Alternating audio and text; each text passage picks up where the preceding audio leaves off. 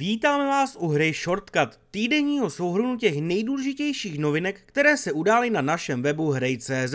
Mé jméno je Radek Raudenský a tentokrát si popovídáme o dalším dílu Mario and Rabbids, nutnému vydání Skull and Bones nebo naší exkluzivní recenzi nových herních periférií od Sony InZone. Téma dní Nintendo Direct Mini. Nintendo v týdnu představilo novinky třetích stran, tedy studií přímo nespadajících pod japonského výrobce. A šlo o velmi pestrou podívanou. Viděli jsme pompézní rozšíření Monster Hunter Rise Sunbreak, které do hry přinese především nový příběh, výzvy, vybavení i zbraně. Ostřílení hráči můžou změřit síly s vyšší obtížností úkol Master Rank. Hlavní atrakcí ale mají být tři obří stvoření Garangolm, Lunagaron a Drak Malzeno.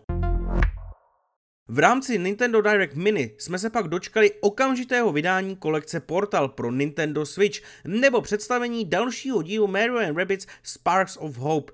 Série patří mezi nejlépe hodnocené exkluzivity a v rámci livestreamu jsme se dočkali i několika gameplay záběrů.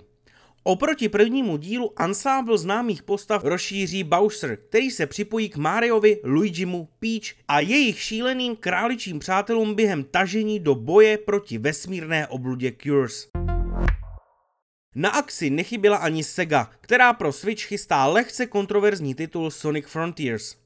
Ten na prezentaci nevypadal zrovna k světu. V gameplay videu byl vidět nižší framerate, slabší rozlišení, doskakující rozmazané textury i nepříliš vzhledné modely nepřátel. Na druhou stranu v rámci Switche by mohlo jít o jednu z nejatraktivnějších a nejotevřenějších her a pokud se povede extrémně svižnou hratelnost Sonika na Switch bez problémů převést, půjde o další z malých zázraků.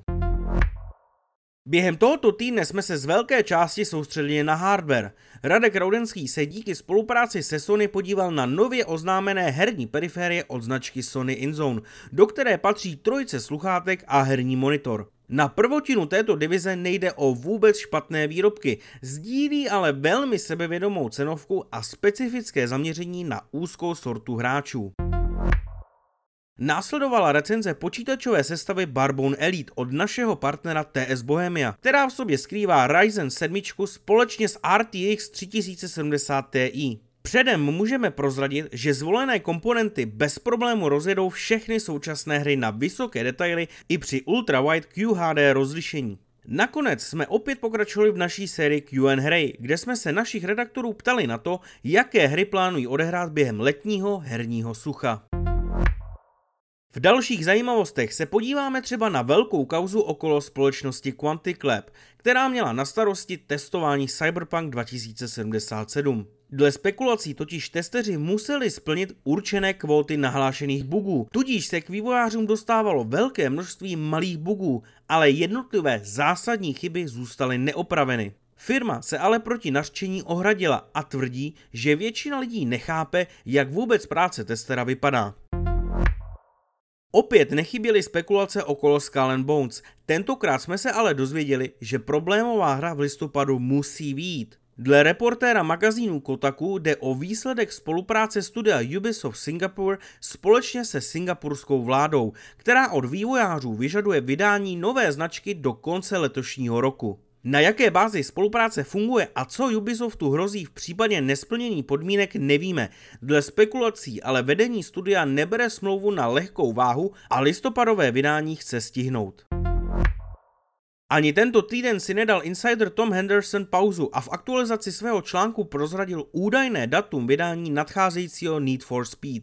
Dle spekulací výjdou další závody 4. listopadu, což je výrazný posun od spekulovaného září. I na začátek školního roku jej myslí a dle Hendersona se na 30. září chystá vydání FIFA 23. Skate 4, o kterém se v posledních týdnech bohatě spekuluje, vyjde až příští rok. Připomeneme také hápot s pořadovým číslem 852, kde si Radek s Tadeášem srovnávali konzole Nintendo Switch a Steam Deck. Také se zamysleli nad tím, co uvidí na letošním Gamescomu a probrali největší esportovou událost v Čechách. To bude od nás pro tento týden vše. Děkujeme, že nás posloucháte a uslyšíme se zase příště. Partnerem redakce Hry.cz je internetový obchod tsbohemia.cz.